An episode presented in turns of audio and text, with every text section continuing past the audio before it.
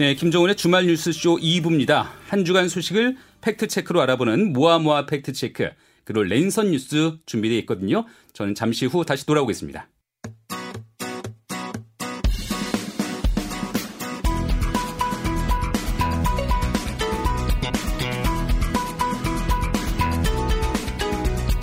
한 주를 팩트체크로 정리하는 시간이죠. 모아모아 팩트체크입니다. 오늘도 뉴스톱 선정수 기자와 함께합니다. 안녕하세요. 안녕하십니까. 자, 오늘 어떤 팩트체크 가지고 오셨어요? 유기농이 아니어도 좋은 과일, 채소 다섯 가지라는 제목을 들고 왔습니다. 아, 유기농이 아니어도 좋은 과일과 채소.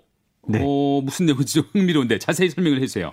어, 의학 건강 정보 매체인데요. 코메디닷컴이라는 매체가 있습니다. 네네. 이 매체가 지난 1일 유기농이 아니어도 좋은 과일, 채소 다섯 가지라는 기사를 내보냈습니다. 해당 기사는 양파, 버섯, 가지, 배추, 수박을 유기농이 아니어도 좋은 과일, 채소로 꼽았는데요. 이 기사의 취지는 다섯 가지 과일과 채소는 재배 과정에서 농약을 거의 쓰지 않기 때문에 유기농 여부를 굳이 따질 필요가 없다. 이런 것입니다. 예. 그런데 사실이 아닙니다.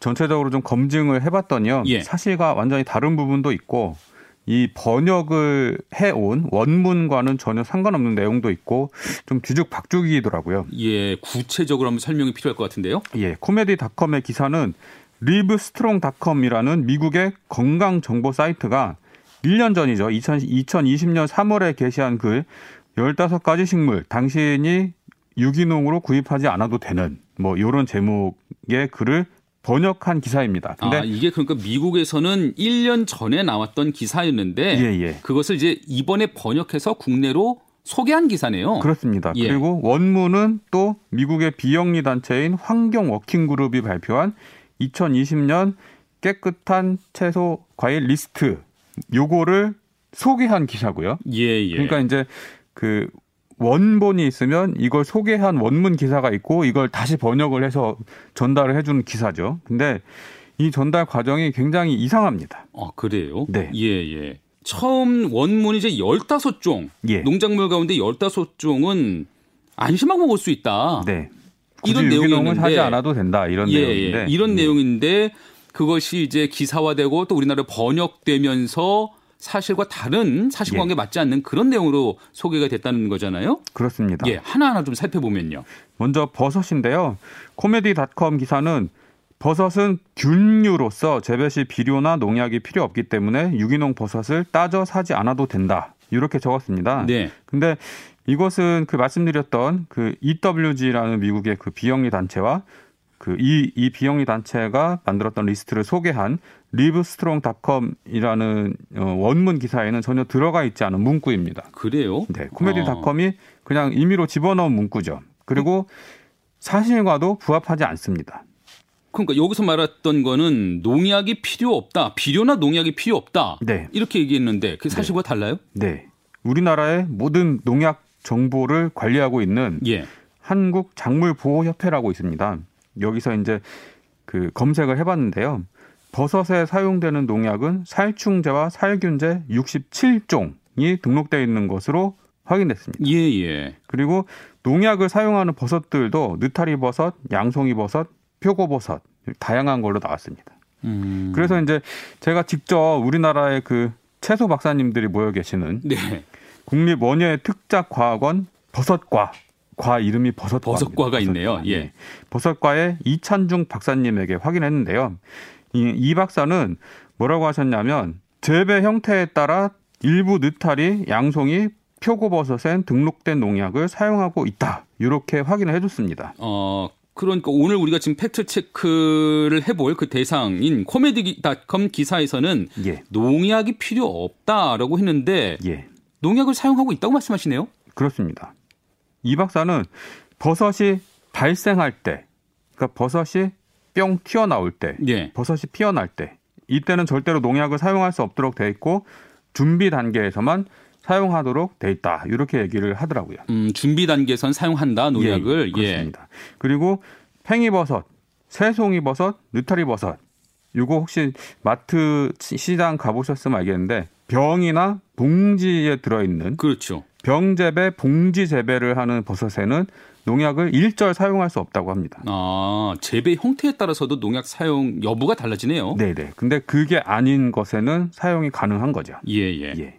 농약 사용하더라도 정해진 사용 규정을 준수하면 잔류 농약이 검출되지 않는다고도 설명했습니다. 예. 이 박사는 어, 버섯을 조리하기 전에 흐르는 물에 먼지를 털어내는 정도로만 씻어도 안심할 수 있다. 이렇게 얘기하시더라고요. 자, 그러네요. 자, 우리가 버섯에 대해서 한번 짚어봤고 네. 또 아까 다른 작물들도 있었죠? 네. 배추를 꼽았는데요. 예. 코메디닷컴은 배추는 벌레가 잘 먹는 채소, 채소이기 때문에 대량 재배의 경우 비료 및 농약이 불가피하다. 하지만 다이아지논이나 말라티온 등 독성 살충제를 뿌린 일부의 배추 빼고는 거의 안전한 수준이다. 현재 이런 독성 살충제 사용은 금지돼 있다. 이렇게 보도합니다. 예. 근데 또 확인해 보니까 다이아지논이라는 농약은 상추, 샐러리 등 일부 작물에는 사용이 금지됐는데요. 배추에는 여전히 사용할 수 있습니다. 어, 사실관계가 좀 다르네요. 그러니까 네. 배추에는 사용 금지된 적이 없고 현재도 사용이 가능한 농약인데 그렇습니다. 이 점이 기사에서는 다르게 표현된 거네요. 네, 사실과 다르죠. 예. 그리고 다음은 수박인데요. 수박. 예, 코메디닷컴은 수박은 흙에 비료를 뿌렸다 하더라도 두꺼운 껍질이 농약 성분이 내용물까지 흡수되는 것을 막아준다. 그러니까 음. 껍질이 수박 껍질이 두껍기 때문에 농약이 수박 껍질을 뚫고 과육 속으로 들어갈 수는 없다. 이제 이런 취지로 보도를 하는데요. 네네. 근데 이건 원문에 들어있지도 않고 음. 그리고 그 EWG라는 미국의 비영리 단체가 발표한 리스트에도 수박은 들어있지가 않습니다. 그럼 이 수박 얘기는 어디서 갑자기 튀어나온 건가요? 그래서 뭐 추정컨대는 이, 이 리스트에 예. 멜론이 들어있거든요. 멜론 두 종, cantaloupe하고 네. honeydew 멜론 이렇게 두 가지가 들어있는데 멜론보다는 수박이 더 한국에서 대중적이니까 네네. 멜론 대신에 수박을 그냥 써 넣은 게 아닌가 이렇게 추정됩니다. 그렇다고 해도 수박과 멜론을 같이 이렇게 다뤄도 될지는 모르겠는데요. 예, 어디까지나 선의의 추정인데요. 예. 그냥 그냥 단순한 기계적으로 판단하면 사실 정보를 왜곡한 거죠. 음. 예. 코메디닷컴은 이어서 아보카도, 아스파라거스, 자몽, 키위, 콜리플라워 등의 식품들도 굳이 유기농으로 구입할 필요가 없다고 기사에 썼는데요. 여기서 언급된 자몽 이것도 뭐 원문에도 없고 리스트에도 없고 아무데도 없는 내용입니다. 그래요. 예. 예. 그러니까 이런 내용을 뭐 따로 제시를 할 수는 있는데 어 원문에 없는 내용을 제시를 하려면 그에 뭐 합당한 근거까지 제시해 주는 게 언론의 도리이지 않나. 그럼요. 예, 이렇게 예, 예. 생각이 되네요. 특히 뭐 건강 문제 아니면 뭐 우리가 먹고 마시는 농작물이나 식음료 그런 부분에 대해서는 사람들이 관심도 많고 이게 건강에도 직결되는 정보잖아요. 맞습니다. 그 지난번에 딸기에 대해서 딸기 꼭지에 대해서 그 팩트 체크도 있긴 했지만은 이게 먹 고 마시는 그러한 먹거리들에 대해서 부정확한 기사들이 꽤 많이 보여요. 예. 그렇게 해서 한번 그 팩트에 대한 신뢰가 깨지면 이후에는 다른 어떤 관련된 보도도 믿기가 어렵거든요. 네. 건강 관련 기사들이 아침 시간에 특히 많이 편집이 되는데요. 주요 포털에. 예. 이게 아침에 편집이 되고 그날에 많이 본 뉴스 랭킹에 반드시 올라갑니다. 왜냐하면 음. 그만큼 사람들이 관심이 많죠. 예, 많이 보는 기사거든요. 네네. 근데 건강 정보를 제공하겠다는 취지는 좋지 않습니까? 근데 확인이 좀 아쉽습니다. 음. 많이 아쉽습니다. 예. 그래서 이 건강 관련 매체들이 좀 더 기사를 꼼꼼히 쓰고 사람들한테 신뢰를 주는 출처를 이렇게 명기를 해주는 보도 관행이 좀 정착이 됐으면 좋겠습니다. 만약에 번역 하는 기사라면 어떤 예. 기사를 예. 외국의 기사를 우리가 번역해서 소개하는 그런 기사라면은 어, 국내에 있는 전문가들의 감수라도 좀 거쳤으면 어떨까 하는 생각도 좀 들어요. 그렇습니다. 분명히 건강 관련 매체이기 때문에 그 감수하시는 인력 풀들이 있을 거란 말이죠. 네네. 좀 그런 노력도 좀 더 필요해 보입니다. 예. 예. 자, 근데 얘기 나온 김에 조금 예. 더 살펴볼 지점들이 좀 있을 것 같아요. 네. 유기농에 대한 사람들 관심 또 수요는 이게 잔류 농약에 대한 다른 작물들은 잔류 농약이 분명히 있을 것이다 이런 우려 때문에 유기농 작물을 찾는 거잖아요. 네. 그럼 실제로 이 잔류 농약의 실태 어떨까요? 결론부터 말씀드리자면 예. 어느 정도는 안심하셔도 좋을 것 같습니다. 왜냐하면 이게 잔류 농약이라는 게 농약을 뿌리고 나서 수확을 하고 난 다음에 조리대까지 온 농산물에 농약이 얼마나 남아, 남아 있냐. 네, 네. 이런 개념이거든요. 그렇죠. 근데 농약이라는 거는 일단 뿌리고 나면 비바람을 맞고 시간이 지날수록 분해됩니다. 음. 그리고 조리하기 전에 세척을 하지 않습니까?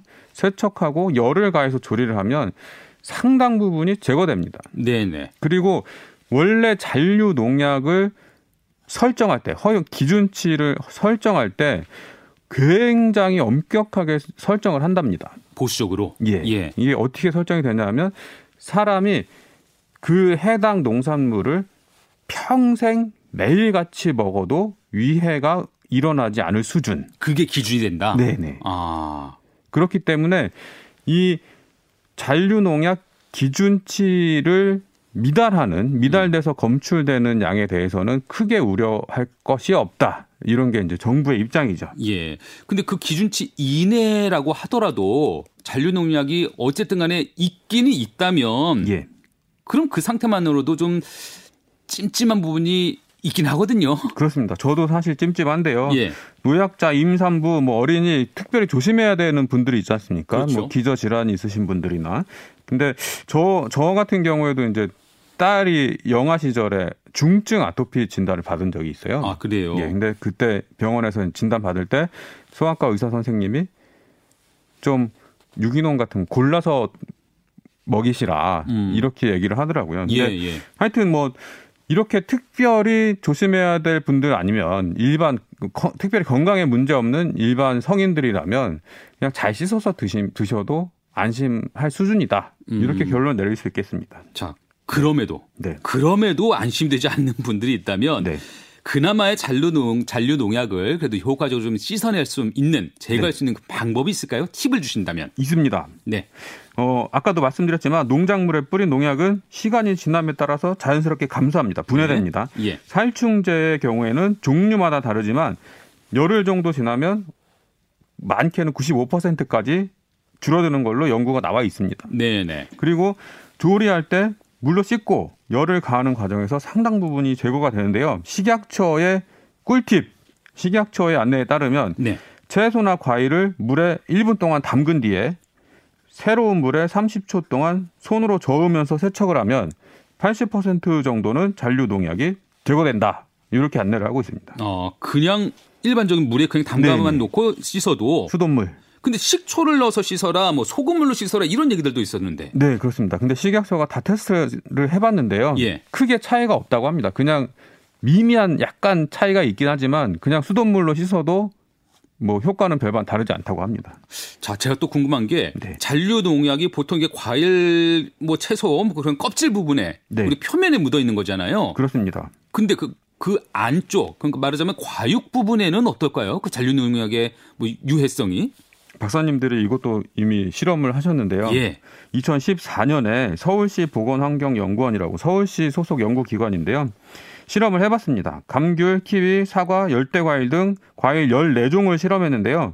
껍질을 제거한 과육 부분에서는 농약 성분이 전혀 검출되지 않았다고 합니다. 전혀? 네. 네. 전혀. 그리고 식약처가 한 실험인데요. 이거는 과일 종류별로 껍질 벗기기에 의한 잔류 농약 제거 효과 얼마나 되나? 껍질을 벗겼을 때 농약이 얼마나 사라지나?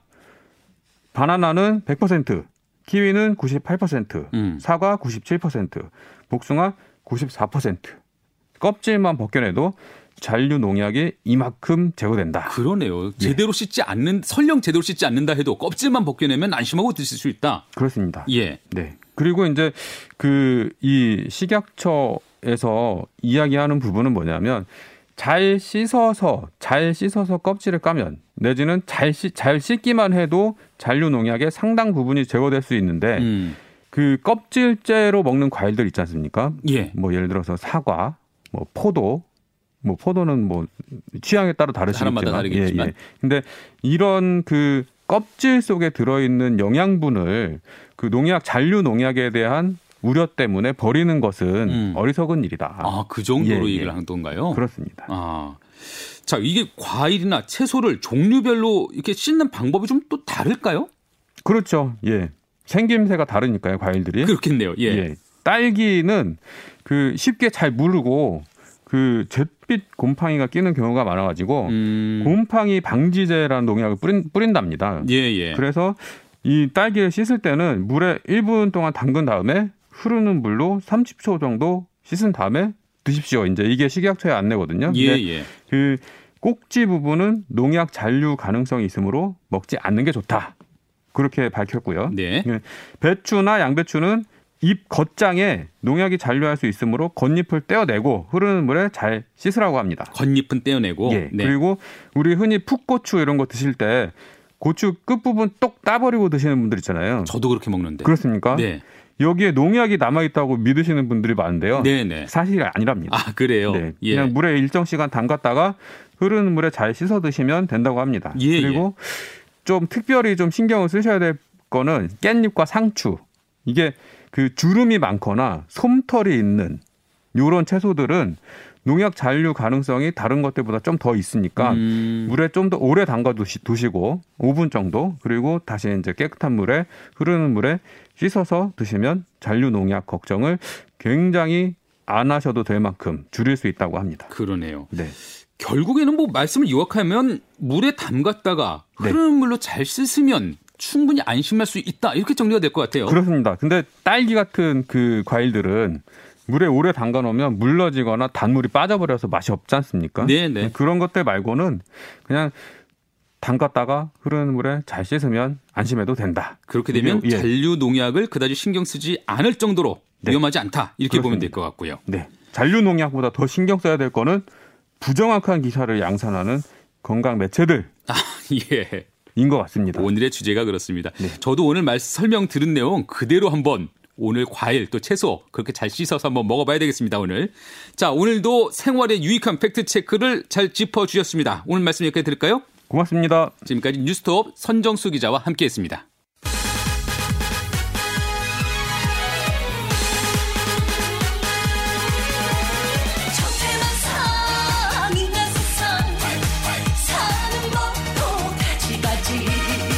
네, 인터넷 커뮤니티에서 화제가 됐던 소식들 살펴보는 랜선 뉴스입니다. 오늘부터는 박초롱 기자가 이 코너 저와 함께 하도록 하겠습니다. 자, 박초롱 기자 안녕하세요. 안녕하세요. 자, 오늘 가지고 오신 소식 어떤 걸까요?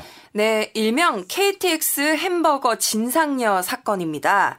인터넷이 굉장히 시끌시끌했는데요. 네, 예. KTX에서 햄버거를 출시했던 그런 사건이 있었던 것 같아요. 네, 어, 코로나19 확산 방지에 따른 사회적 거리두기 방침에 따라서 현재 KTX를 비롯한 대중교통 안에서 음식을 먹거나 통화를 해서는 안 되도록 돼 있잖아요. 그럼요. 예, 그렇죠. 이것을 어기면 과태료도 나오잖아요. 10만 원인가. 네. 예, 만약에 이 이렇게 해서도 안 되고 또 이렇게 음식물 취식하다가 승무원한테 제지돼서 그 승무원의 지시를 따르지 않을 경우에는 강제로 KTX에서 하차될 수도 있거든요. 네. 그런데 이 방역 수칙을 어기고 KTX에서 햄버거를 먹는 것도 모자라서 항의하는 다른 승객들에게 막말을 하는 그야말로 진상 모습이 한 커뮤니티 사이트에 공개가 된 겁니다. 예. 지금 뭐 어마어마한 코로나19 그 위기 상황 속에서 많은 사람들이 이 위기를 극복하려고 애를 쓰고 있는데 방역 수칙을 대놓고 어긴 데다가 또 거기 막말까지. 네.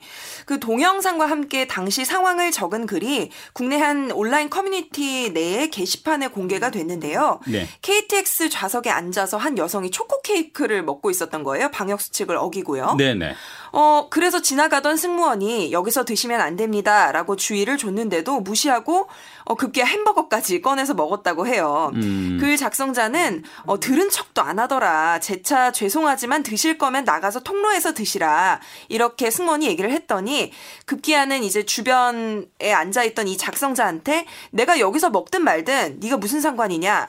아니, 우리 아빠가 도대체 누군 줄 알고 그러냐. 이런 말까지 했다고 해요. 아니 먹든 말든 무슨 상관이냐가 아니라 그 사람의 아빠가 무, 누군지 이게 무슨 상관이죠. 그렇게 해서는 안 되는 지침이 뻔히 있는데 네. 그런 말까지 듣고 있었던 그 같은 칸에 탔던 다른 승객들 화가 날 수밖에 없었겠는데요? 네, 그러니까 영상도 녹화를 해서 올린 거겠죠. 그 이 여성이 어, 항의를 하는 글 작성자한테 막말을 퍼부으면서 글 작성자의 사진을 갑자기 막 찍으면서 없는 것들이 화가 가득 차서 있는 사람에게 화풀이를 한다. 없는 것들? 네. 뭐 사진 찍은 걸 내 페이스북에 올리겠다라고 하면서 뭐 공격적인 말들을 마구 퍼부었다고 해요. 예. 이 여성은 또 누군가한테 전화를 걸어서 아, 전화를 하건 말건 자기가 거슬리면 입을 닫고 귀를 닫고 뭐 이렇게 얘기를 한다든지 지가 꿀리고 뭐라도 뒤처지고 열등하고 쥐뿔도 없으니까 이런다 이런 식으로 말을 하기도 했거든요. 어이가 없는데요. 예. 예, 동영상을 저도 잠깐 봤는데 일단 같이 한번 들어보실게요. 동영상에 나오는 한 대목이네요. 네.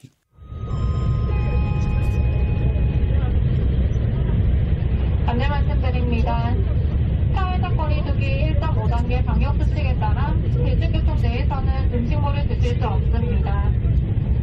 모든 고객의 안전을 위하여 열판의 음식물 섭취를 금지해 주시기 바랍니다. 예, 이게 지금 해당 동영상인데 네. 이게 지금 그 문제의 여성의 목소리가 담겨 있기는 한데 지금 잘 들리지는 않으시죠. 음. 이게 내용은 여성이 햄버거까지 먹고 난 다음에 어, 승무원이 제지를 해도 잘 되지 않으니까 어, 안내 방송을 재차 하는 거예요. 그런데도 예. 이 화면 속에서 여성은 방송을 들으면서 계속해서 어딘가 마스크를 반쯤 턱스크 상태로 어딘가 계속 통화를 계속하는 내용이거든요. 그러니까 오죽하면 KTX 측에서 그렇게 음식실 객실 내에서 음식을 취식하면 안 됩니다. 이렇게 안내 방송을 말하자면 경고처럼 이렇게 했는데도 불구하고 지침을 여전히 지키지 않고 막말까지 계속했다는 거잖아요. 네, 참 네. 화가 나는 장면이죠. 예, 그래서 이 영상 화제가 되면서 또 기사로도 전해지면서 많은 사람들 참 어이가 없어하고 화도 내기도 했는데 누리꾼들 어떤 반응을 좀 보였을까요? 네, 폭발적인 어, 반응들이 있었는데 일단은 아버지 누군지 한번 까보자. 아버지가 대체 누구이길래 저런 개념 없는 짓을 하는지 한번 보자. 또 모두가 함께 방역 수칙을 지키는데 음식 먹는 것도 모자라서 오히려 지적하는 사람들한테 화를 내느냐면서 인격이 의심된다. 이런 댓글들도 많았고 네. 또 어떤 누리꾼은 아빠 월급이 너무 적어서 기차에서 햄버거로 끼니를 때우는 것 아니냐라면서 비꼬기도 했습니다. 그래요. 근데 이런 파문이 있고 나서 결국 그 여성이 사과를 하긴 했잖아요. 어, 네. 이유를 설명했는데 배가 고파서 그랬다면서 사과를 했어요. 음. 이 사과를 어, 글을 올린 작성자에게 이제 따로 연락을 해서 사과를 한 건데 네. 어, 작성자가 이후에 이 여성이 사과를 받은 이야기를 올리면서 사과 사실이 알려진 거예요. 네. 글을 보고 이제 건너 건너 이 여성이 누구인지 알게 됐고 연락을 주고받게 됐다고 하는데 결론적으로는 음, 우리 아빠 누군지 알아 라고 할 만한 집안의 어, 여성은 아니었다. 일반적인 집안의 아가씨였던 걸로 보인다라고 이제 글을 적었고요. 그리고 이 글에서 작성자가 이 여성에게 사과를 하지 않으면 명예훼손으로 고소장을 제출하겠다고 했더니 이 여성이 사과를 했다고 했어요. 사과문 내용을 보면 네. 내가 3시간의 긴 미팅 끝에 뭐라도 먹어야 되겠다는 생각뿐이었다.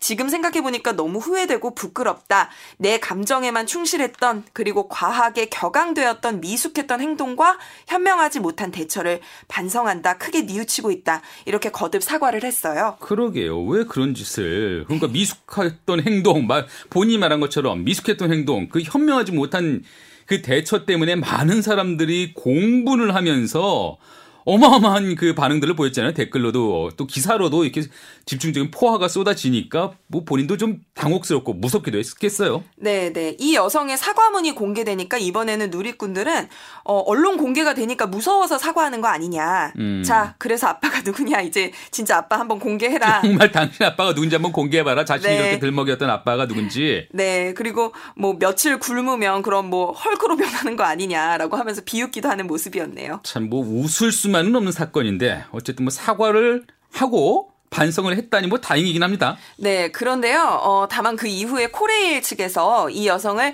감염병 예방법 위반 혐의로 철도 특별사법경찰대에 고소를 했거든요. 네. 사과는 했지만 관련 혐의로 진짜 조사를 받게 되겠죠. 그럼요. 방역 지침 이거 빈틈 있어서는 안 되거든요. 이런 식으로 예외가 있어서는 안 되는데 이런 일을 계기로 절대로 이런 일, 비슷한 일 절대 좀 재발되지는 않았으면 좋겠습니다. 지금 뭐 코로나19 방역에 전 국민 모두가 힘을 쓰고 있는 상황이잖아요. 또 그 과정에서 지치지만 힘을 모아서 난관을 극복해 나가기 위해서 모두가 노력하고 있는 그런 상황에서 벌어진 일이어서 더 큰 지탄 또 관심을 받았던 사건인 것 같습니다. 자, 오늘 말씀 여기까지 들을까요? 감사합니다. 네, 지금까지 박초롱 기자와 함께 했습니다.